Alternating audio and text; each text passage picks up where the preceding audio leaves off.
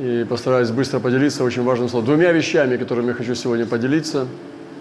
А, вот первая вещь – это то, что мы написали в заставке здесь, и на нашем плакате написано сегодня «Разве вы не знаете, что вы храм Божий, и Дух Божий живет в вас?»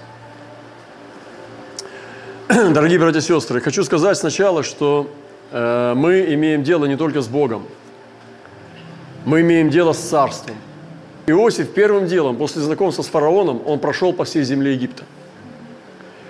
Первым делом, что он стал делать, это он запряг э, такую экспедицию, и он проехал по всей земле Египта, в самые закоулки, в самые закрома, он увидел, где, какое царство в Египте. Он посмотрел землю, он щупал этот песок, он смотрел плодородную землю, он смотрел на плоды, он пробовал плоды земли, он, он исследовал царство – и мы сегодня имеем дело не только с царем. Это большое заблуждение, чтобы иметь дело только с царем. Мы должны иметь дело с царством, потому что Иисус при воскресении своем 10 дней, Он учил о царстве.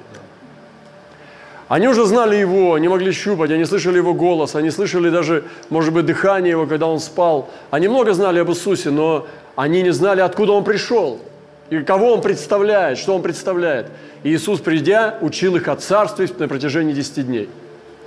И мы сегодня должны понимать о том, что мы, находим, мы должны здесь, на земле, принести царство.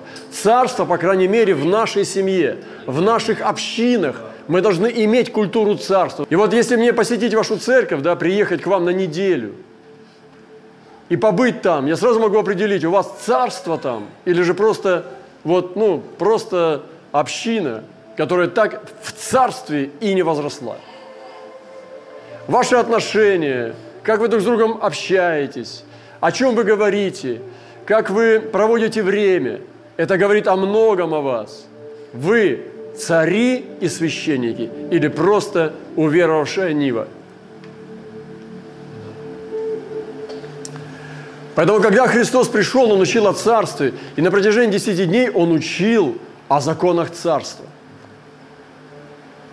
И недаром он учил не только тогда, когда воскрес, он и до этого учил. Он говорил, Царство Божие приблизилось.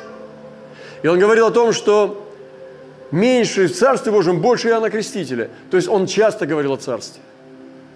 И он был царем царей. И он есть Господь господствующих.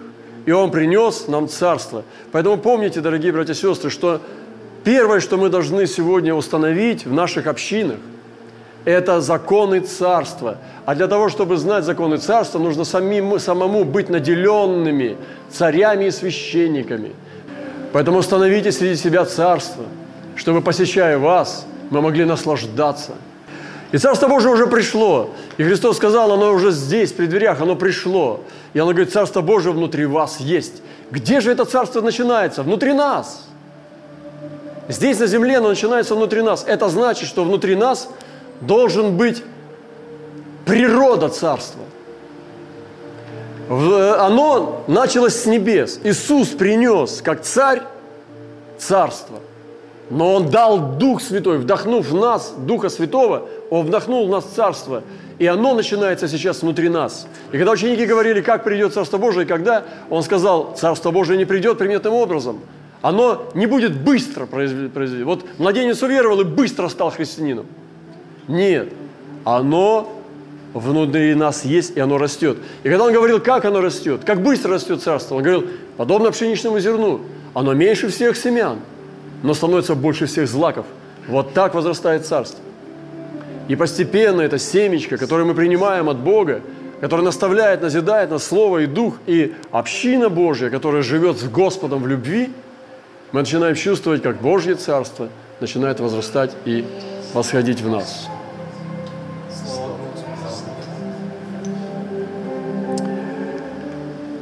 И продолжая эту тему, мы понимаем, что мы становимся из просто вот, ну это лес есть, да, что яблоня между лесными деревами, то возлюбленный между деревьями. Из леса должно произойти не просто лес, вот, да, дикий, или просто какая-то улица дикая. Должен быть храм. И вот если представить улицу, и на ней есть храм прекрасный, вот этот храм Божий – это мы. И Писание говорит, как здесь написано, разве не знаете, что вы храм Божий, и Дух Божий живет в вас? Я сегодня думаю об этом. Для меня это очень такая глубокая мистическая тема. Это каким образом я могу быть храмом Божьим. Понимаете, у нас есть разные представления о храме. Кто-то представляет православный храм, кто-то там дом молитвы, кто-то еще какой-то, может быть, храм, там, может быть, других религий. Я не знаю, как вы представляете себе храм. Ну, наверное, что-то архитектурное сначала. Но архитектура не так важна, внешний вид важен, но важно содержимое, если там присутствие. Мне приходилось быть в разных храмах, где я чувствовал отсутствие и где я чувствовал присутствие. Где я чувствовал мертвяцкий холод, а где я чувствовал очень сильное посещение э, семье, себе на удивление. И вот как ты представляешь себе, что мы являемся храмом Божьим? Вот представь себе, вот ты сидишь, дорогая сестра. Ты красивая, умная, ты молодец. Или брат. Вот, но ты в ангельском виде, в ангельскими глазами и Божьими глазами, ты должен быть храмом. Храм Бога живого. Вы представляете себе? Я храм, ты храм. Представьте себе, какое измерение быть храмом. Ходить по этим улицам, говорить, изрекать, действовать как храм – Поспешите, возлюбленные, поторопитесь очиститься, войти и стать Божьим храмом. Разве вы не знаете, что вы храм Божий, и Дух Божий живет в вас?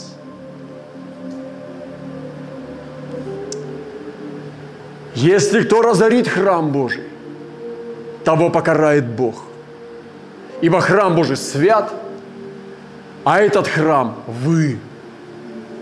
Как можно разорить храм Божий? Грехом, разрушением веры, осквернением. И вот представьте, храм Божий, который создал Бог. Бог создал все. Там есть системы, очень сложные системы. Невозможно даже, вот мы спим, а системы работают. И очень сложные системы, они двигаются, они взаимодействуют – Буквально все идет, на, ну, работает, да? Храм окуряется, сердце стучит, разум работает. Но человек идет и разоряет его. Разоряет его бесами, наполняет его блудом, нечистотой, бесами. Могу ли я сказать, что я соблюдаю свой храм? И вы знаете, Писание говорит, чтобы мы должны соблюдать свой храм, потому что это храм. Соблюдать глаза, уши, уста – а уста особенно они оскверняют храм. И вы знаете, прежде всего хочу сказать несколько измерений о храме. Прежде всего, храм, святое святых, ну или алтарь храма, находится в сердце человека. И Писание говорит, Господа Бога светите в сердцах ваших. Будьте готовы всякому требующему отчета вашего упования дать ответ с кротостью и благоговением. Господа Бога светите в сердцах ваших. То есть в моем духовном человеке есть сердце. Сердце души, сердце, которое является духом моим. И в нем я должен светить моего Бога. Вы знаете, можно заглушить молитву, заглушить светильник вообще. Сегодня, идя на это служение, я просто э, подумал, я хочу преклонить колени, поднять свои руки. И перед этим собранием, перед выходом, поклониться Богу и ну, воздать Ему поклонение. Вы знаете, это ну, могут же быть какие-то небольшие моменты, но это есть светить Бога. А можно вообще от этого отказаться, перестать с Ним контактировать.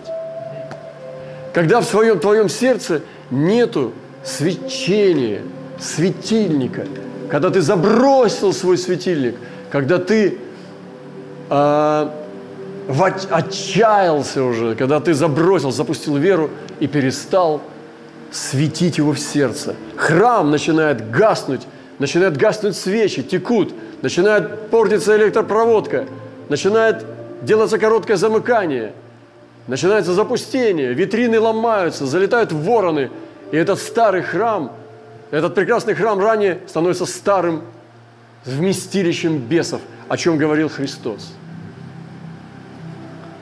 и когда нет вот этих светильников, когда можно ночью путнику прийти в этот темный темную ночь, холодную, открыть эти двери, и там предверник отворяет.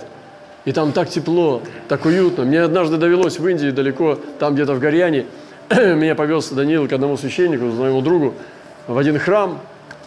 Ну, это католический храм, древний английский, еще английская постройка.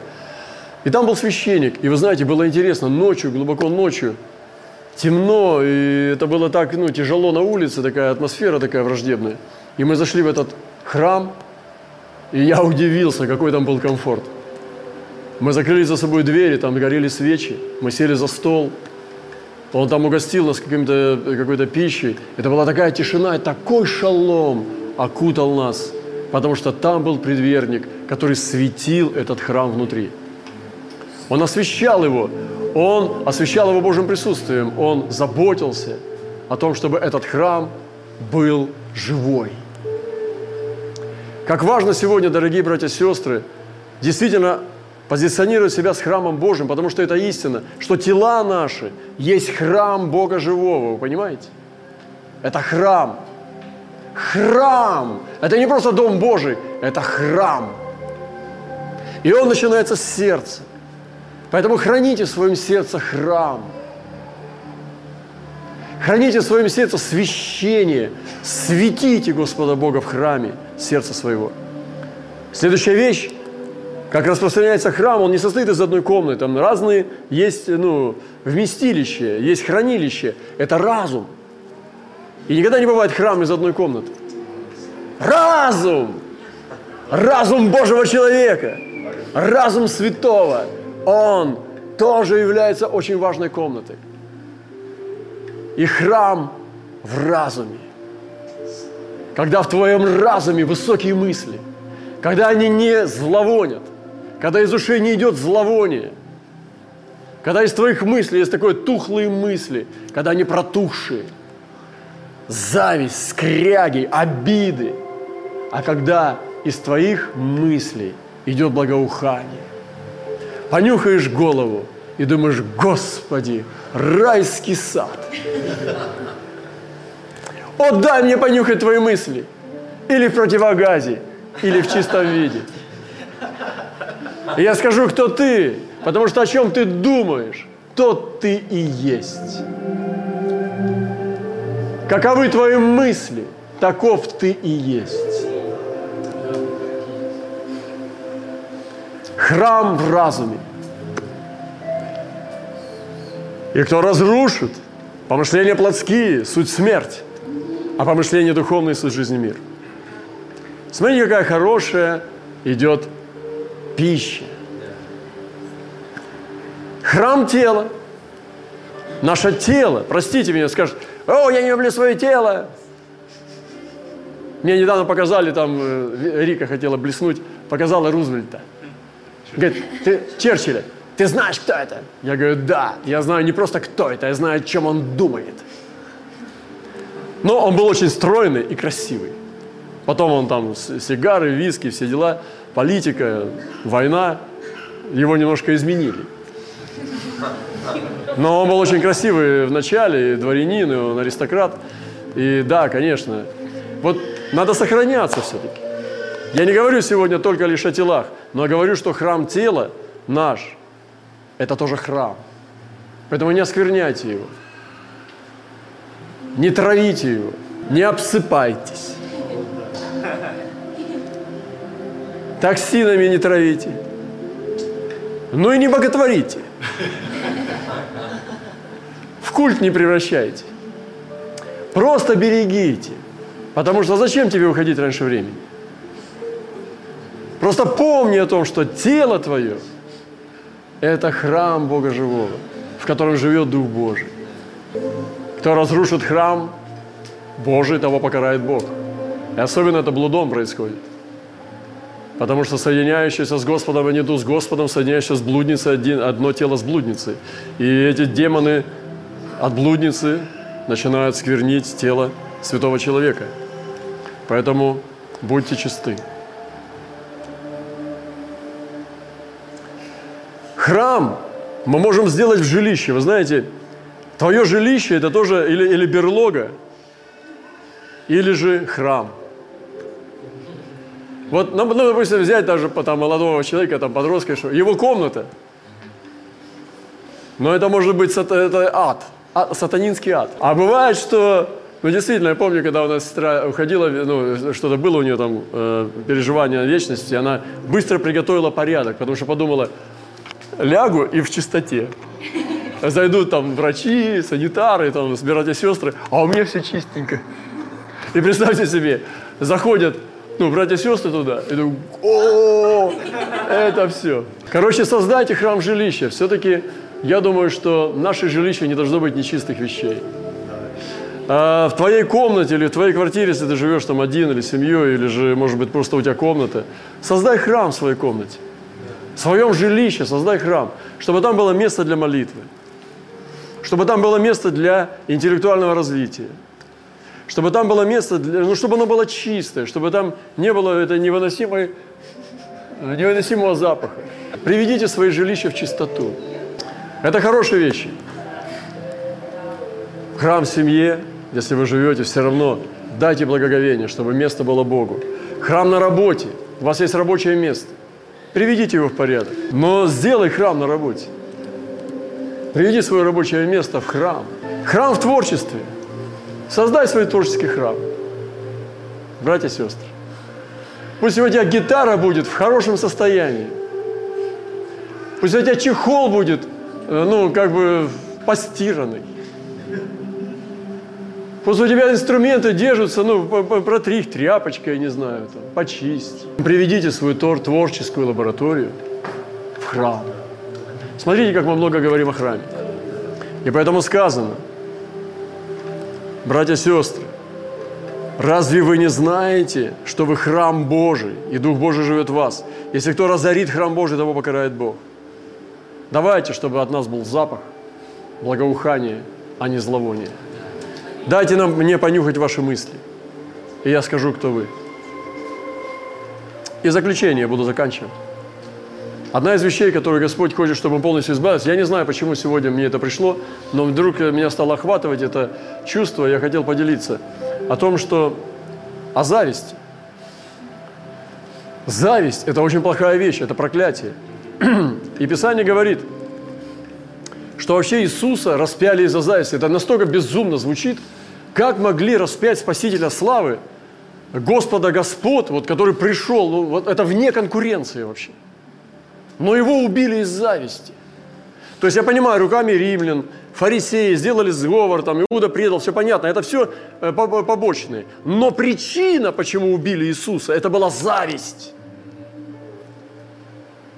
И зависть сегодня живет на земле. Зависть пытается жить в церкви. Зависть хочет жить между братьями и сестрами. Избавьтесь от нее. Распознайте, различите ее как проклятие, как проказу, и выжгите ее каленым железом. Потому что зависть – это то, что портит человека. Это то, что Каин убил Авеля из зависти. Каин убил Авеля из зависти. Друзья злословили Иова из зависти. Они открылись. И зависть однажды откроется. Она откроется ненавистью и враждой. Я удивился, что между самыми близкими людьми может быть зависть. Я никогда себе не думал, ну, я не знаю, мне кажется, что я вот не согрешу и не преувеличу, что Господь меня как-то сохранил от зависти. То есть я ну вот нет у меня такого страдания, вот я мучаюсь, чтобы не завидовать. Ну, в смысле, борюсь с завистью. Лежу, борюсь, борюсь с ней, борюсь, никак не могу победить. И зависть меня гложет, гложет, гложет. Вот такого нет у меня. Я вообще, меня, на меня обвиняют, что я завидую. Это как будто к барсуку обратиться, что он яйца выносит. Это, я не знаю, это... Я никому не завидую, да мне все равно просто, что там, что где. Процветайте вы ради Бога. Но, к сожалению, не все так просто. Но если в вашем сердце вы имеете горькую зависть, если в вашем сердце, я говорю, что мешает храму благоухать, когда храм горит светильники, и тут же есть помойная яма, которая не вынесена, в углу умирает дохлая крыса, гниет. Это зависть. Не может быть в одном сердце, в храме Божьем, поклонение и зависть. Ты не можешь поклоняться Богу из зависти, чтобы быть сильнее, чем Авель. Ты не можешь соревноваться, как Иоав с Давидом, чтобы из зависти стать сильнее, чем Давид. Ты не можешь, как Саул, делать войны, чтобы больше убить врагов, чем Давид. Не получится, сгниешь изнутри. Ты обязательно проиграешь битву, причем самому себе. Там нету врагов, там нет победителей, там самоуничтожение. Тебя трогать даже не надо, ты сам сгниешь своей зависти. А мы будем цвести, процветать. Цвести и процветать. Чем мы и занимаемся. Но если в вашем сердце вы имеете горькую зависть и сварливость, то не хвалитесь и не лгите на истину. Это не есть мудрость, нисходящая свыше, но земная, душевная, бесовская. Ибо где зависть и сварливость, там неустройство и все худое. Подумайте о вашем неустройстве. Откуда оно взялось? Почему худое и неустройство прижилось в вашем доме? Ничего не делайте по любопрению и по тщеславию, но по смиренному мудрию почитайте ближнего высшим себя. Почему это происходит? Почему мы входим под, под эти духи? Потому что перестаем ходить перед Богом воздаятелем. Когда человек перестает ожидать от Него, что Он воздаст, он начинает смотреть на человека, как его отблагодарили. Он смотрит в прошлое, он основывается на прошлом, и он смотрит на человека по-человечески и перестает смотреть на воздаятеля. Но если вы имеете горькую зависть, то не лгите на истину. Нельзя из зависти проповедовать, потому что это будет ложь на истину. Нельзя из зависти говорить Слово Божие, потому что это будет осквернение Божьего Слова. Иуда завидовал Иисусу. Когда на Иисусу пришла эта женщина и пролила лавастровый сосуд, разбила, возлила на голову, его стало закусывать. Чем взбесился-то? Можно было бы за 30 серебрян, там сколько, за сколько там, динариев продать раздать нищим, как будто заботиться о нищих. Но не было же этого сосуда, вроде как это же не твой. Вот его не было в этой комнате. Вот он пришел через эту женщину. Вот женщина разбила, возлила на Иисуса. Ну, прекрасно пахнет от Иисуса. Жизни теперь нет. Все. На Иисуса вылили все. Ему самое лучшее. Теперь все будет на Иисусе весь. Надо было продать, раздать нищим – в, что он себе позволяет? В каком состоянии Иисус? Ребята, давайте соберем совет, обсудим Иисуса. Он на самом деле Мессия или нет? Как он себе позволяет? Столько нищих, а он все себе на голову вышкреп.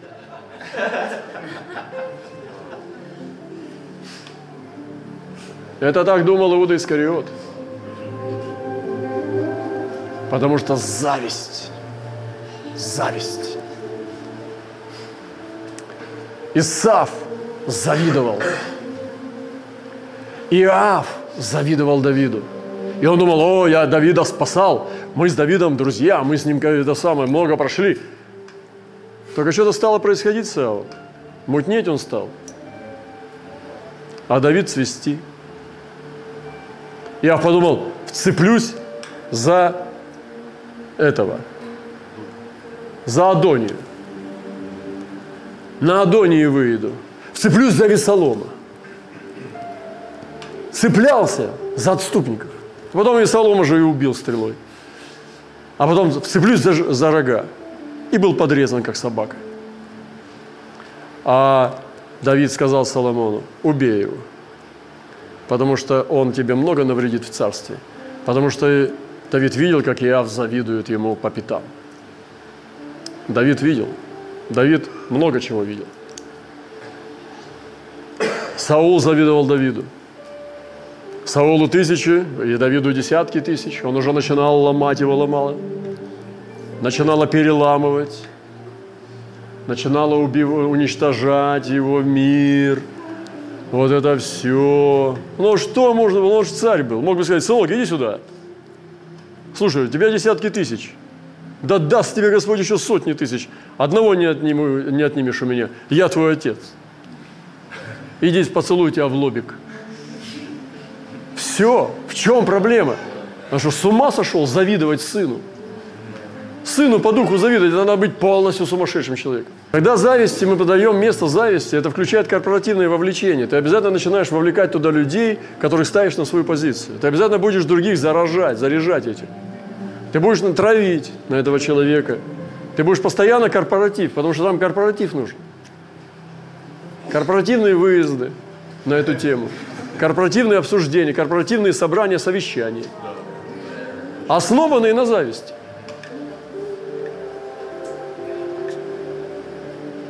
Оно порождает вражду братоубийства. И, конечно же, ну, прогнивает плод. Поэтому написано в Писании, что не лгите на истину. Поэтому сегодня храм наш, он должен быть чистый свят, и там не должно быть зависти. Помните, что это не отвлеченная тема зависть. Зависть – это причина, почему распяли Иисуса. И зависть сегодня хочет проникнуть в церковь. Мы завидуем друг другу от мелочей до крупных вещей – и такого не должно быть, братья. Должно быть сорадование. Если у кого-то радость, у него сорадование. Итак, друзья, я проповедовал вам из Библии. Мы же, Божьи дети, будем в чистоте и в свободе. Процветать, умножаться и танцевать на голове змеи. Вы храм Божий в разуме, в доме, в теле, в сердце, в творчестве, во всем – будем являть себя как служители Божьи.